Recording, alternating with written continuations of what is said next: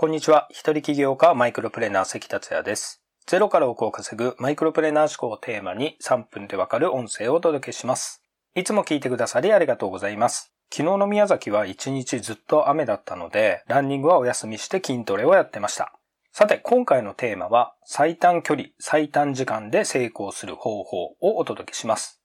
今から7年前のこと、初めて沖縄に家族5人で旅行に行った時のことです。沖縄で遊ぶにはレンタカーは必須ということで、那覇空港に着いてすぐにレンタカーに乗りました。レンタカーに乗って真っ先にやることといえば、カーナビで目的地の設定です。目的地に設定した場所というと、アラハビーチ、アメリカンビレッジ、チュラ海水族館、パイナップルパーク、エメラルドビーチ、ミーバルビーチ、沖縄ワールドなどです。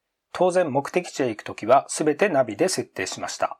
道を知ってる地元ではナビを使うことってないですよね。それもあって沖縄旅行では本当にナビのありがたさを実感しました。ナビのおかげで効率的に移動ができてとても楽しむことができたわけです。あなたも知らないところに行くときにはナビを活用されたことがあると思います。今ではスマホで Google マップを使いこなしている人は多いでしょう。目的地を一度設定すれば本当に楽ですよね。あとはナビの言う通りにすれば目的地まで最短最速で着きます。本当にナビって助かりますよね。さて、この地図の目的地ですが、人生の目的地みたいなもんだと思いませんか？もしナビのように設定できたら最短距離、最短時間で目標達成できるということです。地図の目的地までルートがあるように人生の目的地、つまり目標を達成するまでのルートも必ず存在するのです。しかし、そのルートがわからないまま、なんとなく生きてる人って大勢いると思います。誰も教えてくれませんからね。また同じ目標であったとしても、超速で達成する人もいれば、何年も何十年もかかる人もいます。以前の僕はルートがわからなかったり、なかなか目標を実現できなかったりするタイプでした。自由になる方法がわからないまま、長い年月が経ってしまってたのです。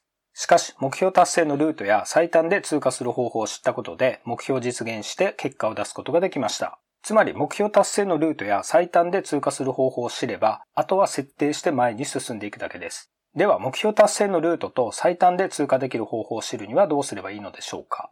ソニーの社長や会長だった井出信之さんは、著書、迷いと決断でこう書いてます。入社以来、私が一貫して勉強したのは松下という企業でした。私は松下幸之助さんが大好きで、ほとんど全ての著書を興味深く読んできました。